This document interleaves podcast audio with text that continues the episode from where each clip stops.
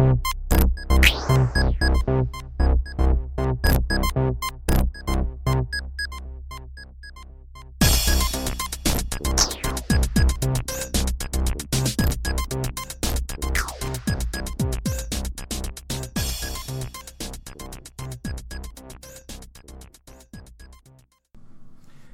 folks! Thanks for listening to our next episode of the Jedi Counsel Counsel Cast. Um, yeah, thanks for listening. We're glad to have you. It's it's been a really fun project, and uh, and we're we're having a good time with it. I, or I am. I don't want to speak for you. Too, I'm having a good time too. And actually, if this is the first time you're listening, maybe we should just recap a little of what we do. You know what? That's a great idea. We should probably be better about introducing ourselves. I like to just rush right into the fun stuff. So, uh, yeah, uh, Counsel Cast. It's a project that we kind of got, um, kind of a side project to our blog that we started, Jedi Counsel.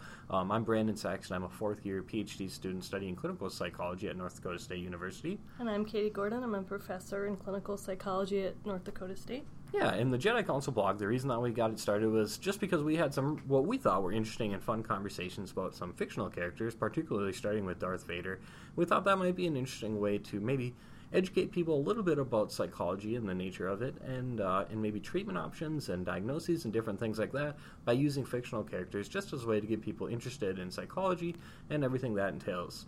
As a part of that, we got this podcast started because um, at both being academics, we do love to talk, and we thought maybe you'd love to listen. So thank you for listening. We in. hope you do. Absolutely. so uh, we do like to start things off a little bit with some current events. Um, current events recently, Katie. Um, politics. It's all over. The, it's. I mean, this is it. I mean, that's the news cycle right now, and all the way through November is going to be politics. So we've got. Um, I mean, there's a lot of different stories, and I'm certain we could make an entire separate politics focused podcast. But for today, perhaps one thing I've noticed a lot of, and I think you have as well, is a lot of focus on um, the Republican nominee Donald Trump. A big part of that that I've seen both in the form of news articles as well as Facebook posts is a lot of people. I don't know what's the right way to describe it. Maybe uh, armchair diagnosing Donald Trump with uh, different mental disorders. And the reason I use this term armchair is just because there's not any formal diagnosis being done. And these conclusions are being made entirely based off of observations through the media. Yeah, that's exactly right. And on top of that, it seems like some people who are not in the field are, um, but dissatisfied or angry about some of the behaviors that Trump has displayed, use mental health terms as insults. So they'll call him um, totally bipolar or something like that. They'll post something like that on social media. In fact, it was trending on Twitter, diagnose Trump, and there were a lot of people just really trying to say that all of the behavior they didn't like about him was due to having a mental disorder. Absolutely. So to get trending on Twitter is a big deal. So I, from what I understand, I don't totally understand the e- uh, equations or dynamics or what it takes. We to haven't achieved it yet. Let's we, just we say haven't that. gotten to something to trending work status. toward. We're getting there, but uh, but I I mean that certainly means that uh, nonetheless that a lot of people are tweeting about this. So certainly this di- it was diagnosed Trump. Mm-hmm. Diagnosed Is that what Trump, the hashtag yep. was? So that's certainly something that people are talking about. So maybe you know uh, our fellow or loyal uh, listeners are wondering, this guy's certainly got a mental disorder. What's the problem with that? Uh, what I mean, just kind of exploring the idea. So there are, I, you kind of you've hinted at it here, and I think it's great that, that we jump into this a little more. There is a problem in that I think. First of all, there's no formal diagnostic procedure being done, and it's it's a dangerous game to assume that someone has a mental disorder.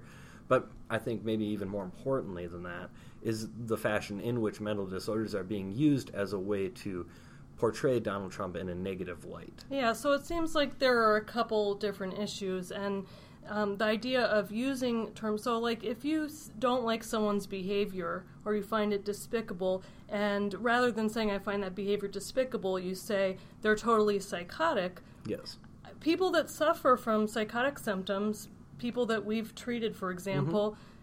Will feel hurt by that. I think it's an insult. It's saying that someone, it, it's saying that the condition they're suffering, not by any fault of their own, is some reflection of their character or or their morality or something like that. And so it can be really hurtful and discouraging in that way. I think that it might prevent people from coming forward and being open about having mental disorders because they see well other people think that people who have what you just shared is a really great one, and I think it really sends on the point that we're trying to make here in that describing something as being psychotic, which is an interesting choice, I think, particularly when you're describing someone who is engaging in behaviors that you don't like, because that's not really what psychosis uh, entails. So I mean, I think, and I think that's another big part of where a lot of the foundation of this maybe comes from is is just a, a, basic misunderstanding of what a lot of these terms mean, and hopefully we can maybe shed a little bit of light on that today. That's right, and and I think that you know, for example, psychotic. Sometimes people just say it when they say the behavior that the person's mm-hmm. doing they don't like, as we were talking mm-hmm. about. But what it actually means is not being able to tell what's real from what's unreal. So if someone is talking about someone being delusional, it's possible that it fits, but that wasn't mm-hmm. the level right. that most of this was going on. They're just tweets saying he's totally psychotic, hashtag diagnose Trump. And so, in that case, what f- comes to my mind immediately are the clients I've treated with schizophrenia or bipolar 1 or other types of psychotic disorders and how they might feel about that type of thing.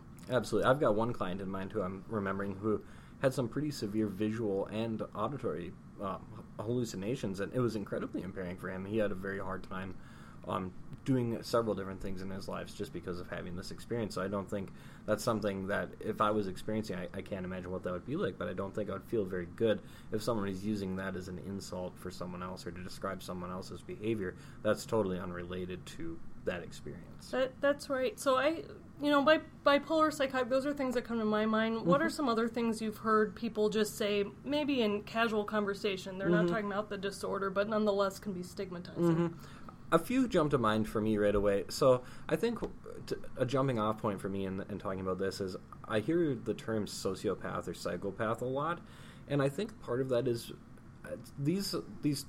So let me take a step back here.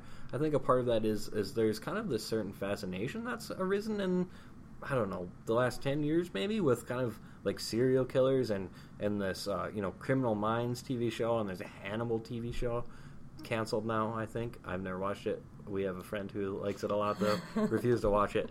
Sorry, Matt, if you're listening. Um, haven't had a direct call out before on this show. Maybe we should, as we're talking about being nice, we like to then show that we're not. Yes, it's a very special it's, way. It's a special example. So uh, it's getting back on point here. So I think that part of what got people maybe familiar with these terms, perhaps, perhaps is this. You know, we have this new fascination with serial killers. So then people kind of have these terms sociopath, psychopath. Maybe they're not totally familiar with what they mean, but they just use them to describe certain people without totally understanding the implications of what those terms actually mean. Another one that I hear a lot too that's semi related to the term sociopath and psychopath is antisocial. And I always hear this one when people are just uh, don't want to be around other people. They may be feeling a little introverted or a little socially worn out, and they say, "Oh, I'm just so antisocial." And it's like I I mean, and that's a, perhaps that example is a little. I don't want to say harmless. They're not using it to attack someone, but they are perpetuating um, an incorrect definition of a term, that a very clinical term. Yeah, that's right, and you you can see where it's coming from. In mm-hmm. that case, I mean, antisocial could sound yes. like you don't like socializing, mm-hmm. but listeners, if you're interested in knowing the difference and, and, and aren't sure of the difference, it actually refers to a pattern of violating mm-hmm. social norms. So the antisocial is going against typical social norms like reciprocity, not hurting other people, and those types of things. So when someone has that, you tend to see things like criminal behavior or taking advantage of others. So it means something a little bit different. Mm-hmm. But you're right, compared to some of the other ones, right. that's not usually hurled as an insult. Right. Mm-hmm.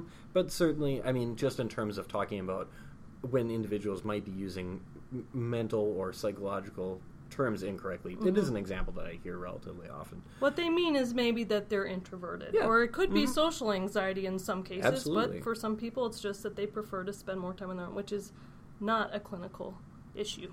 Absolutely not. Um, another one, and I th- you hinted at this one uh, already, was bipolar. I hear this one quite a bit actually.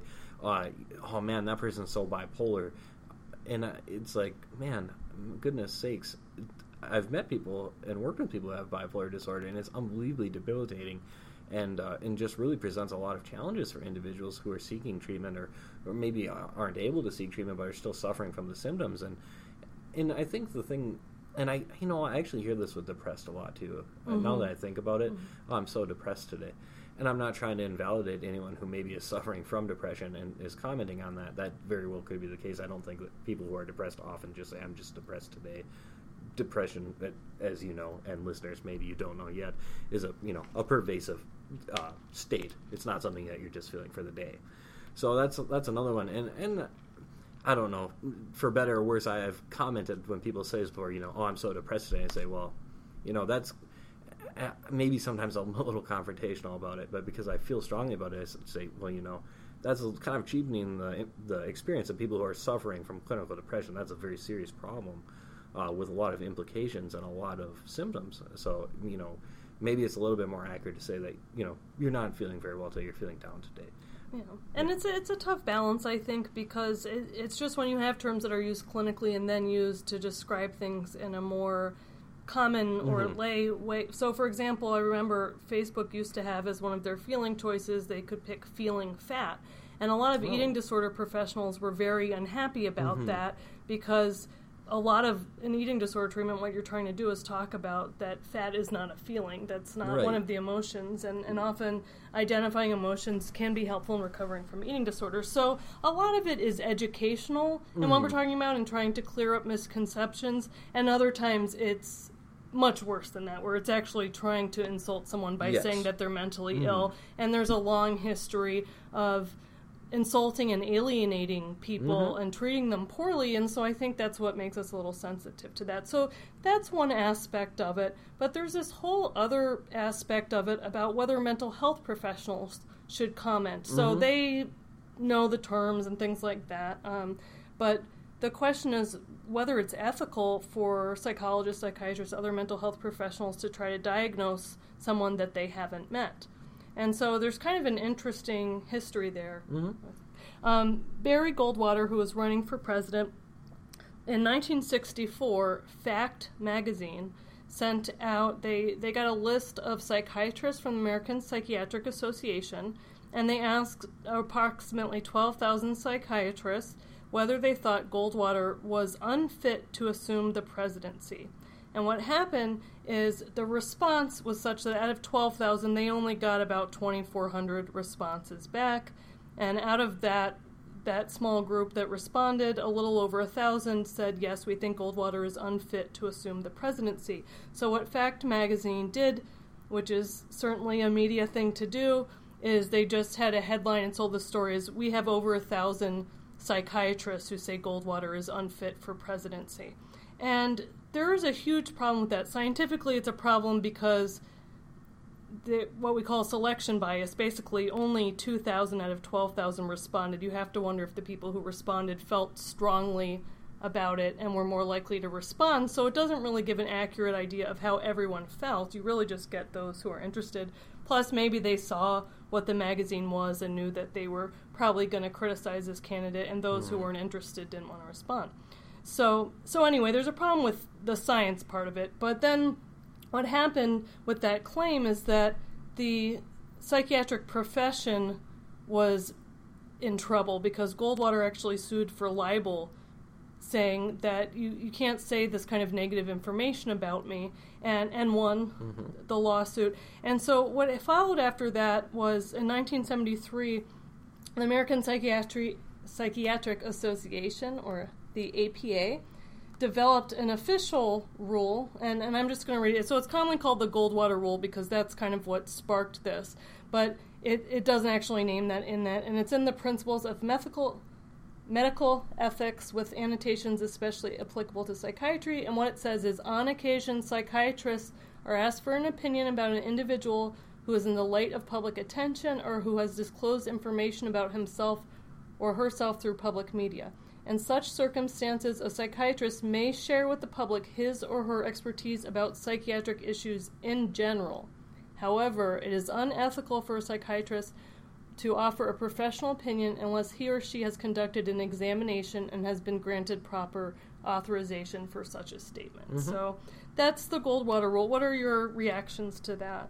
Well, I, uh, two two questions jumped out in okay. mind when I'm thinking about this, and I'm I'm trying to channel our listeners and okay. think about what they might be wondering. The first one is so this is a really interesting example. The this uh, situation with Barry Goldwater running for president, and being criticized by certain individuals based on uh, psychiatric sort of means. But it's still happening about 50 years later. Isn't That's kind of that- interesting, that isn't is, it? yeah. Almost.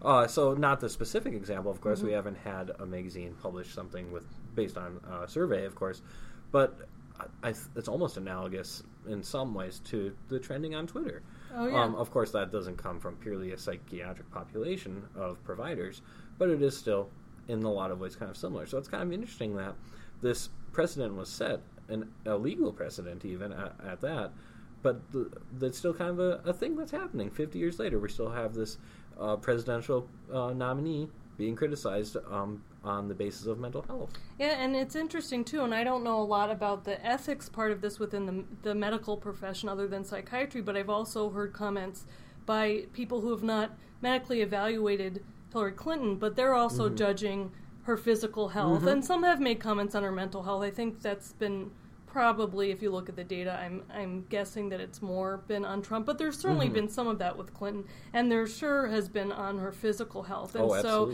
that that brings up some of these other ideas and and in some cases i mean are are they looking at records or examinations is it pure speculation i think that's part of why the rule is there it's hard to distinguish what Mhm. these people are basing their ideas on hmm It is interesting.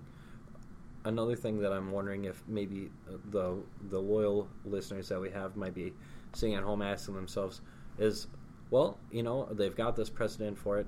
They, you know, we, we shouldn't be making these diagnoses through the media based on, you know, people who are known through the media for whatever means. But what's the problem with it? Maybe they're asking themselves that. I'm wondering. You know, we've seen Trump um, display certain types of behavior. How do you think, uh, you know, someone from maybe more of a position like us, maybe might respond to so, someone who's just genuinely curious? Just, well, you know, he's done this, he's done this, he's done this. That's consistent with maybe what you see in a, in a, a narcissistic personality disorder. I could see someone asking that question. yeah i think that is a great question and actually there this is where some of the controversy has been Mhm. is the idea that mental health professionals should chime in yes maybe we can't definitively diagnose something having not evaluated someone and and a other issue is that a lot of the samples of behavior that we have are in specific settings. It's Mhm. while running for president. It's Mhm, um, in mhm. the past has been reality TV. I mean, there. So some people have wondered, can you really get a full grasp of what's going on? And there have been strong, compelling arguments on both sides that. We have a lot of samples of his behavior, thanks to his fame. And yes, we can say, um, for example, if someone insults him and he threatens them physically, some people can say that is a pattern that's consistent with a narcissistic behavior, Mhm. even if they aren't formally diagnosing the person. And so the controversy has been in should we actually use diagnostic terms and information when describing that behavior? What what does that offer? Does it change it if it's due to a mental disorder versus that's just the behavior that the Mhm. person's doing? And and I, I actually I admit that I when I first started thinking about it, I really liked the way that the Goldwater rule was conservative. You don't diagnose unless you have the accurate mm-hmm. information, and that's not fair. But after reading some arguments on the other side, which said things like it's an opportunity to educate the public or to discuss certain behaviors, I was kind of compelled by that. And this this article I read, which we can link to, went a step further and said that it is actually the ethical responsibility of mental health professionals if they see someone with a mental disorder that could harm people to tell the public about Mhm. that that there's a duty to warn and then they go into some examples about that so i, I don't know I, I kind of can see both sides of this issue It does certainly seem to be a, a certain ethical gray area, perhaps, because uh, both sides, I think, do make compelling arguments, and uh, you know, to this extent that you're not using these terms as a way to speak about someone in a negative way or insult them. I think that's a pretty clear cut case. But when you have individuals who truly and professionally believe that someone in the uh, you know the public arena is having some of these you know certain behaviors that might be problematic in a position of leadership and are speaking out. I mean, I can see why they're doing that. That does make sense to me. Whether or not that's appropriate or not, it is certainly an area that makes for interesting discussion. I think. Yeah, and I think that in reality, there's probably a nuanced way to say it, which is if someone's seriously asking, you know, I mean, the term psychopath has been thrown around, and people are asking, does this person have a conscience? And if there is some way to understand that information for the public good, it can be communicated cautiously. You know, mm-hmm. I haven't directly done that, but based on this evidence. And I think this rule is based on the idea of you need to be extremely cautious before talking about this. But it does go a step further. I mean, it says you shouldn't talk about people specifically. Mm-hmm. So um, it, it's it's not as easy as don't do it or yes you can do it. I mm-hmm. think it's uh, somewhere in the middle. But channeling our listeners, I might ask you a question now, please, if you please. don't mind. Isn't all that you Jedi Counsel people do speculate about people you haven't assessed? Fans of, of psychology do. We're sitting around and discussing some of our favorite fictional characters and, and discussing, well, perhaps this person meets the diagnostic criteria for this disorder. And they said, Brandon, chime in. What, you know, what are your thoughts on this? And I said, I think this is dumb. We don't have enough information to come to a conclusive decision. Those same people have since come back and confronted me about this entire project, which is just them. such a valid criticism of me and my life choices. Uh, I like to think of it as being open minded to other points of view and growth. That's what I told them. They inspired me, and I thought about it, and it turned into this. So thank you. Yes. Challengers. Th- thank you, challengers. no, it, it's a great question. So I think. I think that it is similar to what we do, but I think we set a pretty clear picture right at the start. So our blog posts are, you know, we try to write them in a really fun, engaging way and say, well, you know, I met with Michael Scott at the clinic. Believe it or not, I didn't meet with Michael Scott at the clinic. as like, much as you would like as to, much as I would love to, absolutely. So I think that's one area where, you know, we're very clear from the front and, and, and when we've talked about why we do this project, which is to get people interested in mental health and dispel some of these myths and maybe help people have an accurate representation of what certain mental disorders or psychopathology looks like and then help maybe help people learn a little bit about some of the different treatments that are available for these disorders. And i think using fictional characters is a way that no one's getting hurt over it I mean, uh, maybe people who feel very strongly about these characters and don't believe that they're suffering, uh, they could maybe talk to us about that and make an argument. But it seems really unlikely to me. People seem to like this and stuff. As you've heard, we're both open to evolving oh, perspectives absolutely. on things. So I've, feel free to send yes, us a message if that happens. I've had uh, I've had more than one person talk to me about my Batman conclusions mm-hmm. and say, you know, Brandon, you're wrong. You don't know anything about Batman or psychology which hurt my own feelings.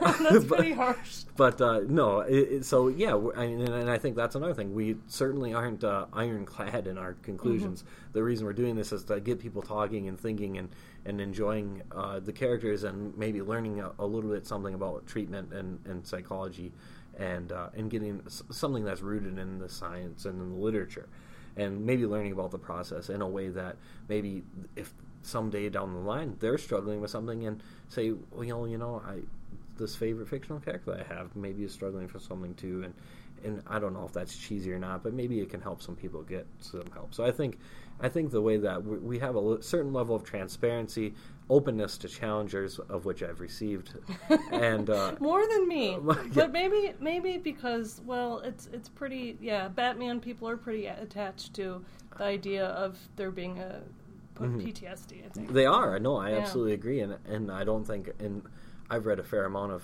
of Batman stuff, but I don't think I've ever seen someone have a similar conclusion to what I had. So, mm-hmm. so I, and I'm fine with that. Um, so I, I think that's that's therein lies the difference in that we're doing this from an education stance and and an entertainment stance, of course, as well we're not doing this to be hurtful. We would like to help someone ultimately with this. Yeah, I think the hurtful brings up another thing that's really important to me because I think when most people think about Darth Vader, they think, wow, Darth Vader is evil. So if you give Darth Vader a diagnosis, which we came to the conclusion was narcissistic personality disorder, and someone gets diagnosed with that, does that mean I'm like Darth Vader? Mm-hmm. So this is where I think the difference between a tweet and hopefully a lengthy blog post differ, mm-hmm. and that we actually both feel a lot of compassion, as a lot of people do, for mm-hmm. Anakin Skywalker and for Darth Vader.